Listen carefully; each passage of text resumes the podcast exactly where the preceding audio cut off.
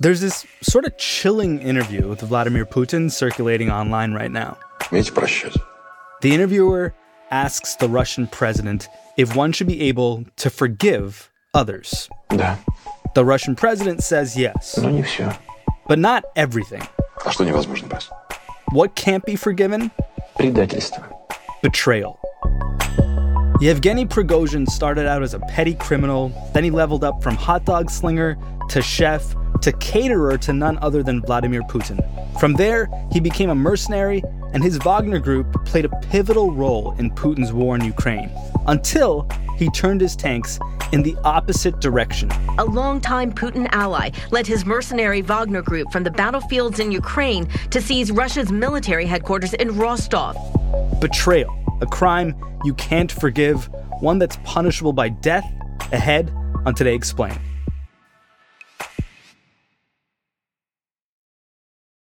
You know how to book flights and hotels.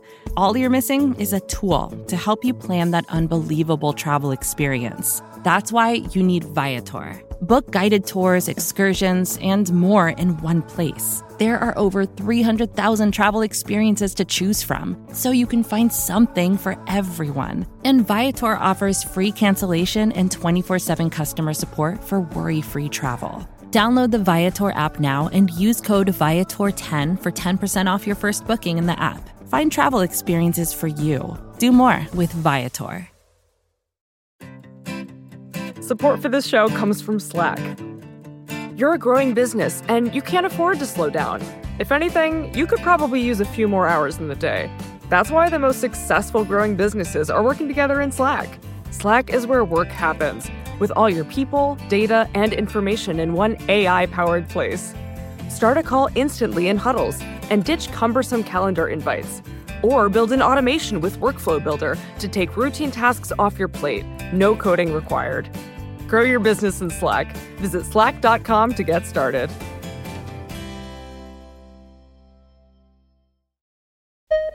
Сегодня и что оно означает. This is Today Explained.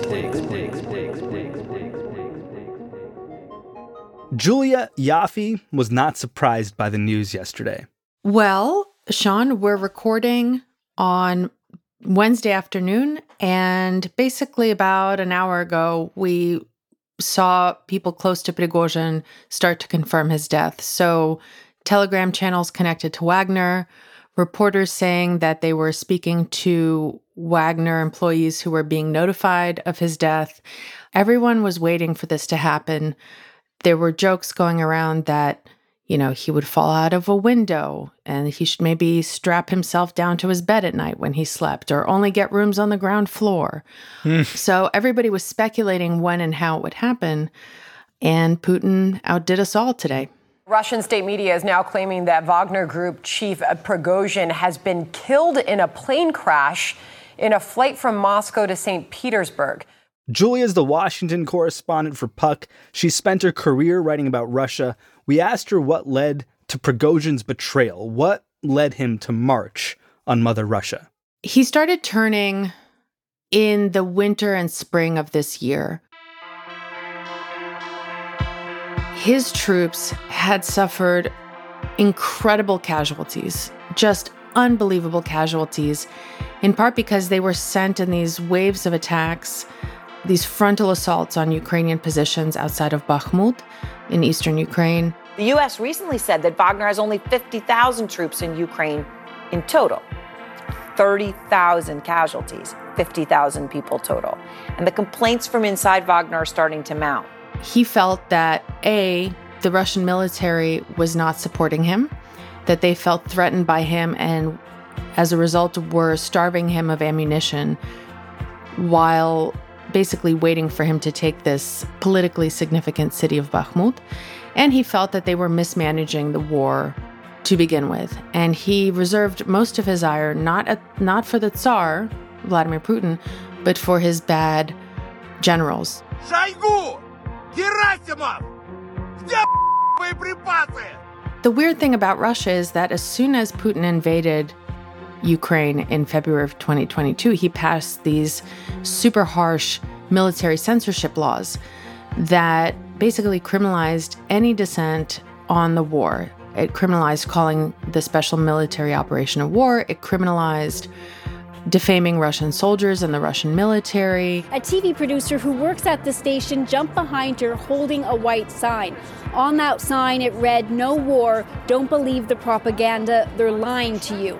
Now, she was taken into custody. Lawyers who have been trying to reach her say they can't, they don't know where she is. But people who were to the right of Putin, who were even more hawkish, who were, who were criticizing the war not for existing, but for the Russian military not going hard enough, not being vicious enough in Ukraine, for criticizing the the leadership of the military, that was somehow fine. It was fine for a long time, but Prigozhin crossed a line by rallying his troops and taking 25,000 of his fighters who were quite vicious and quite loyal and declaring that he was going to march on Moscow. In extraordinary scenes, Yevgeny Prigozhin demanded the downfall of Russia's defense minister and its chief of staff, accusing them of mishandling the war on Ukraine. Soon came reports of Wagner troops heading north. He tried to be very clear in saying this is not a coup. I have no problems with the president. I just want different leadership at the top of the Russian military. That clearly did not help him because what he did was he embarrassed Putin on the world stage and it showed that Russia's not that well defended. I mean, he took the city of Rostov, which is a city of over a million people. You know, it is where the war in Ukraine is waged out of and planned out of, and he took it without firing a single shot. Nobody resisted them. They went unimpeded. Where were the law enforcement? Where was Rosgvardia? Where was the army? Where was the Minister of Defense? These are questions that probably Mr. Putin is asking himself. But the image of a strong Tsar, the image of an assailable politician who sorts out anything and everything, is now ruined. So people know that, in a way, the king is naked. If it was so easy, why did he stop? Why did he turn around?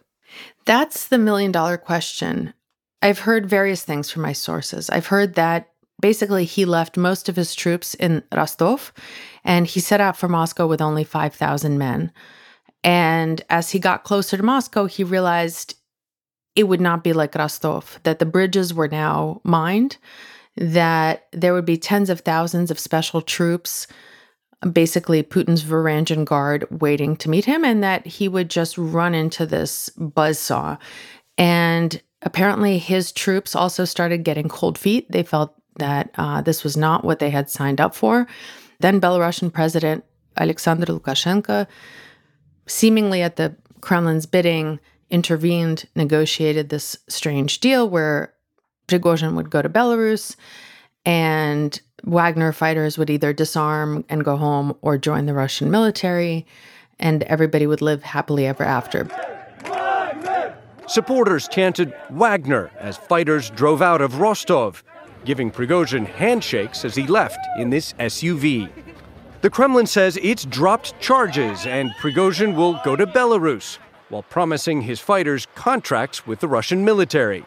For now, a crisis apparently averted. But it was very clear then, on June 24th, that that was not the final chapter in this story. Was it clear the moment he turned around that he essentially had signed his own death sentence? Absolutely. I mean, there's no way you can do that and survive till your next birthday. I mean, this was a crazy challenge to Putin's rule. He took up arms against the government. You cannot do that and not go all the way. He signed his own death warrant. So, what did he do in his last two months of life? Well, it seems like he was trying to salvage what was left of Wagner hmm. and to get the state to allow him to keep some of it. My sources in Moscow were telling me that it looked like he was going to basically be exiled to Africa, not Belarus, but Africa, that he would be allowed to take his fighters and go to Africa, from which he clearly could not march on Moscow again. Earlier this week, he posted a video in full armor, holding a machine gun. Wagner PMC conducts reconnaissance and search actions, makes Russia even greater on all continents, and Africa more free. Justice and happiness for the African people. We are making life a nightmare for ISIS. And seems like he's in Africa and he is recruiting quote unquote strong men for his cause to serve with him in Africa. And we're seeing reports, you know, as people are still sorting through the burning wreckage of this plane, that it seems like he was on his way back to Moscow to try to perhaps negotiate being allowed to operate there instead of the GRU and to keep his his business alive there. I think a lot of people are wondering how you turn on Putin and then have the the guts to board a plane in Russia. To be fair, he's been flying that thing all over Russia for the last 2 months. Huh. Even days after the mutiny, his plane was seen flying back and forth from Moscow to St. Petersburg. And the question people were asking themselves wasn't, why is he on a plane? It was, why is he not in Belarus? Wasn't the whole thing that he was going to Belarus? But here he was flying back and forth between Moscow and St. Petersburg, or his plane was. And then uh, the Kremlin confirmed that he had had a three hour meeting with Putin in the Kremlin. And again, people ask themselves, not why he was on a plane, but why Putin was giving him an audience and for so long. What could he possibly have to discuss with Prigozhin, whom he called a traitor on national TV on the morning of June 24th as Prigozhin and his men were marching on Moscow? Actions that split our unity are an abandonment of our people, of our comrades in arms who are now fighting in the front. This is a stab in the back of our country and our people. Putin has been very clear about what happens to traitors and what their rightful place is, which is dead in a ditch. And here's Putin giving him an audience for three hours in the Kremlin. CIA Director William Burns, who is a specialist on Russia. He was once the US ambassador to Russia. He really knows this place and he gets it. And he observed very correctly that Putin doesn't like to be seen as overreacting. And that Putin is someone who generally thinks that revenge is a dish best served cold. So he's going to try to settle the situation to the extent he can. But again, in my experience, Putin is the ultimate apostle of payback. I would phrase it a little bit differently. The Putin I've observed doesn't like to act in a way that is expected of him. He doesn't like to be pressured into things, either overtly or by people's expectations. He wants to act exclusively on his own timeline, and he likes to be the one who is unexpected and unpredictable because unpredictability is a form of power in and of itself. That the whole world waits for you and reacts to you and not vice versa. Julia returns when we do on Today Explained.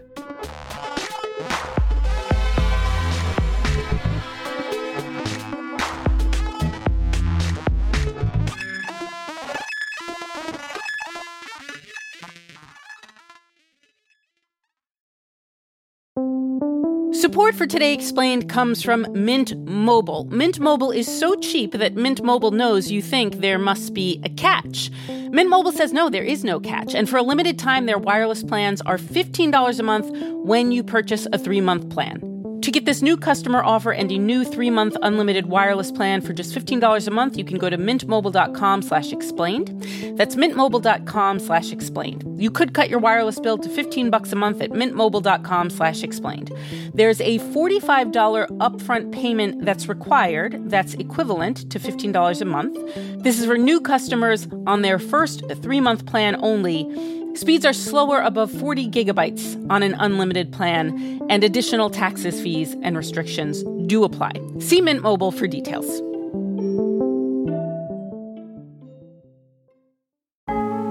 Support for Today Explained comes from Ramp.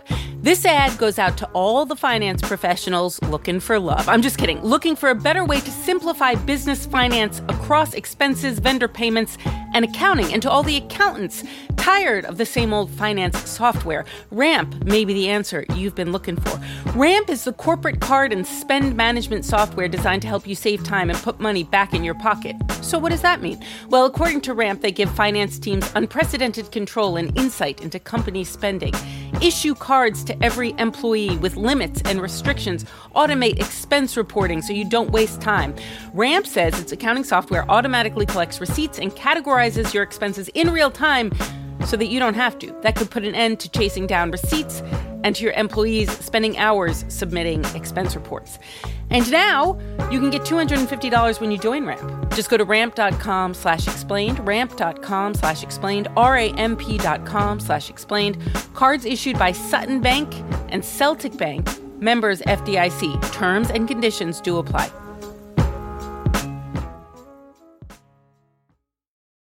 So you know Vladimir Putin. You think he's a killer? Mm-hmm. I do. Today Explain is back with Julia Ioffe from Puck. Julia, President Joe Biden has called Vladimir Putin a killer, but has he ever been proven to have killed anyone? Well, you know, was Tony Soprano ever proven to have killed anybody? How many triggers did he actually pull? Willie Overall, Fabian Petrulio, Ducky, Matthew Bevela, Pussy, Ralph Cifaretto, Tony Blondaro, Christopher. When you're the head of an operation like this, you give the orders or you imply the orders and you say, huh, you know, this guy, it's a shame he's in the way of where we're trying to go, right? And everybody gets the message. In this case, I imagine he gave the direct orders. And I imagine that people happily fulfilled it because uh, Prigozhin had made a lot of enemies in the secret services, in the Russian military, in the FSB, etc. The wonderful thing about being an autocrat is you don't have to execute anyone yourself. And in this line of work, it's actually very easy to find great help. Uh, you don't have to execute anyone on your own. You have legions of people doing it for you. And remind us who the people he's maybe had killed for him are. There was Alexander Litvinenko, who was an FSB agent who turned and defected to the West and cooperated with the Western security services.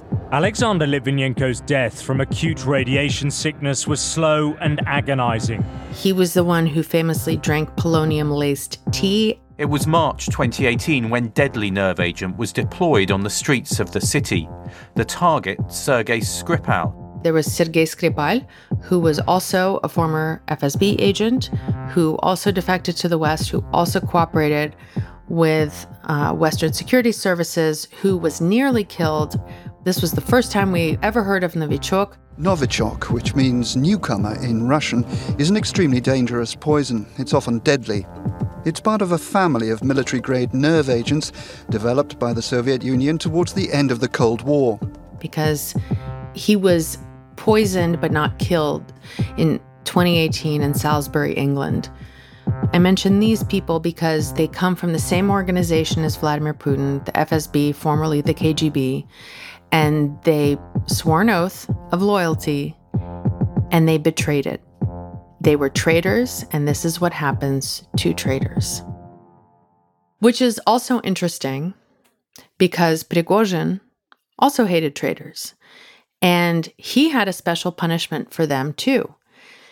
And it was called the Hammer of Retribution. Basically, anybody who tried to defect or desert the ranks of Wagner, who tried to flee to the Ukrainian side, was caught and publicly executed by having a giant sledgehammer brought down on their head.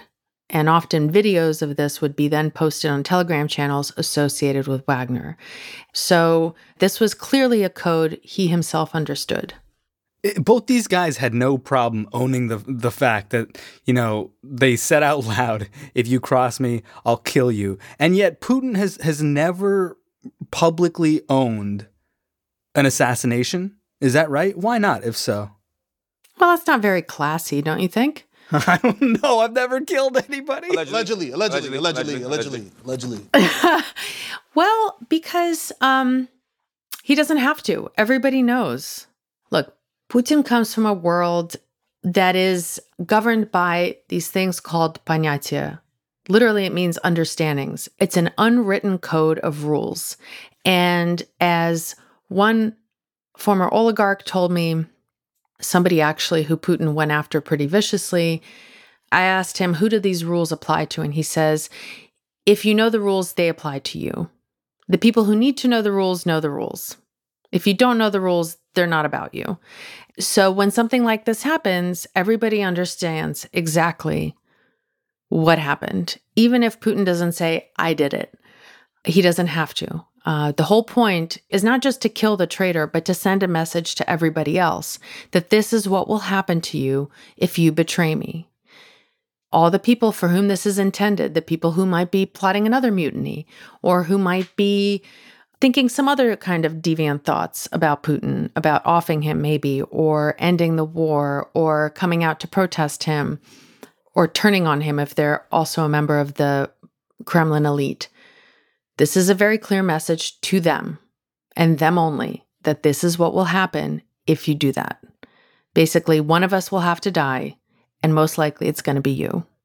And yet, one of Putin's most prominent political rivals isn't dead. Is that just because Putin failed to assassinate him, so he's in jail? Navalny was first barred from running for office. Then he was poisoned with a chemical nerve agent and later imprisoned. To this day, he remains behind bars and faces further charges that could see him locked up for almost three decades. He failed to assassinate him, and now everybody knows what that was. Mm. And being in jail is a kind of political death. He cannot organize rallies, he can't he can't be a politician, he can't lead people. The other thing is as we've seen with Prigozhin, just because it hasn't happened doesn't mean it won't happen. And that is one of the biggest fears of Navalny's family, his colleagues, and his supporters that he won't make it out of prison alive and that if he doesn't make it out of prison alive, it won't be because of natural causes. It will be because Putin will finish him off there. And when we say Putin will finish him off there, we mean the people Putin has delegated to do this. There are many ways to die, as we just saw, and it can take quite a while. Here's the thing Navalny is a different category. He's not a traitor. He was never part of the system. He was never somebody who was loyal to Putin who then turned on him. He is a critic and he is somebody who Putin thinks to be very small and irrelevant, who is trying to pick a fight with Putin to elevate his own stature. He is a contender for power. He is not a traitor. And so, in some ways, paying too much attention to him will give him status. It's why Putin refuses to even say Navalny's name ever. How much of this is a Putin thing and how much of this is a is a post-Soviet Russia thing. Was was Boris Yeltsin knocking off his foes? Was Gorbachev killing people? It's a really good question. And I guess it's a question of, uh, you know, how much you buy the essentialist argument about Russia. If Putin is a foreign body ruling the Russian people, or if he is, as he claims, the personification, the incarnation of the Russian people and their national idea and of their culture. Some of this is, some of this language of ponyatiya of this unwritten code of ethics of how loyalty is rewarded and how betrayal is punished. It does come out of the Soviet and post Soviet space. The difference is that the people who used to rule Russia, like Gorbachev, like Yeltsin, they did not come from the same sphere that Putin did. They came out of the Communist Party apparatus. They were trained to be politicians in the Soviet sense, not outward facing, but inward facing. They were trained to do to kind of do battle in the couloirs of power bureaucratically. Putin came out of the KGB where he was trained to do this kind of thing to kill, to kill, to lie, to dissemble. Russia has never been ruled by somebody like this who acts on these kinds of rules the way he does. That's the departure. Do you think Prigozhin, on some level, knew this is how he'd meet his end long before the mutiny in June? Do you think it was a, you know, live by the sword, die by the sword situation? I honestly don't know. I imagine he knew on June 24th when he turned around that he didn't have long to live. I also imagine that in flying his plane back and forth, in being allowed to publicly recruit to continue Wagner's operations in Africa, he maybe got lulled into a sense that the danger had passed. That if they hadn't come for him now, they probably wouldn't, and that the Tsar had in fact forgiven him in his great benevolence. And perhaps that's why Putin chose to strike now. And that is, I think, part of the method is to show how fully in control you are, uh, even if you might not be. It's to show that you can play with your prey like a cat plays with a mouse.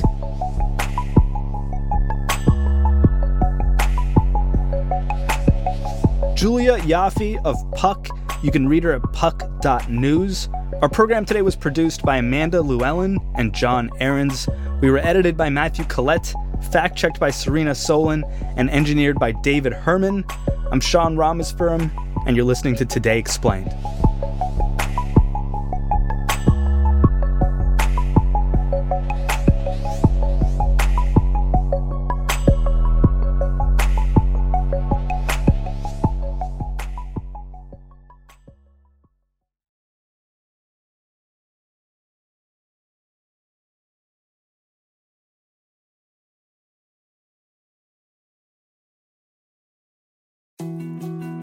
More to dos, less time, and an infinite number of tools to keep track of. Sometimes doing business has never felt harder, but you don't need a miracle to hit your goals. You can just use HubSpot because their all in one customer platform can make growing your business infinitely easier. Imagine this high quality leads, fast closing deals, wildly happy customers, and more benchmark breaking quarters. It's not a miracle, it's HubSpot. Visit HubSpot.com to get started today.